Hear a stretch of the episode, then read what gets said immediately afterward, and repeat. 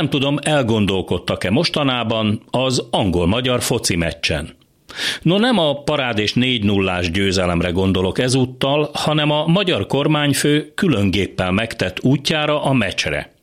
Mert Orbán Viktor ezúttal is az ország második leggazdagabb emberének, Csányi Sándornak volt a vendége, aki az OTP csoporthoz tartozó Air Invest Kft. magángépével egy méregdrága francia Dassault Falcon 900-as típusú, sugárhajtású luxusgéppel utazott a foci meccsre.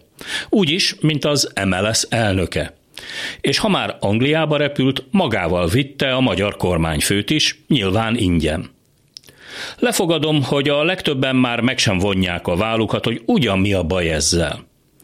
Megpróbálom, egy kis matematikát belecsempészve, elmagyarázni. A magyar kormányfőnek elvben minden gyanún és korrupciós látszaton felül kellene állnia. A veterán klubrádió hallgatók egy ilyen mondat hallatán már hangosan kuncognak. Igazuk van. Se baj, vegyük tovább. Az OTP csoport Dassault Falcon 900-as típusú luxusgépének a repülése tokkal, vonóval, kerozinnal, pilótával, személyzettel, hangárral és karbantartással együtt nagyjából két és fél millió forintba kerül. Óránként. Az angliai kiruccanás mintegy három óra repülési idő oda és három óra vissza. Azaz a teljes út úgy 15 millió forintba kerül. Tíz emberre számolva ez azt jelenti, hogy a magyar kormányfő minimum másfél millió forintos ajándékot fogadott el az ország második leggazdagabb emberétől.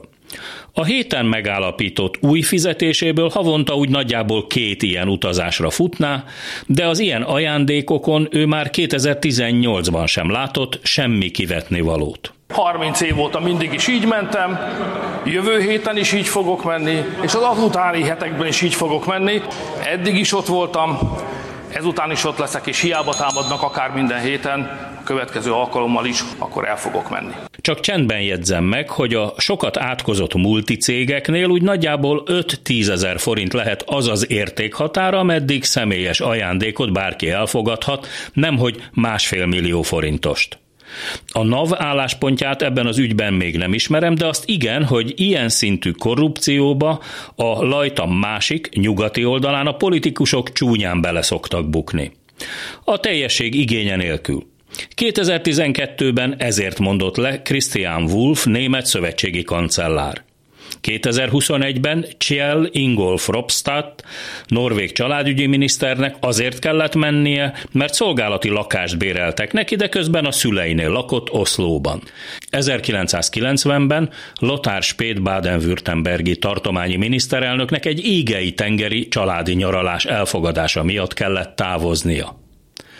Amiről a magyar kormányfő esetében beszélek, az olyan mértékű korrupció, ami nem csak hogy a Holdról, hanem még Brüsszelből is nagyon jól kivehetően látszik. Az esti gyors mikrofonjánál Hardi Mihály, a hírek után kezdünk.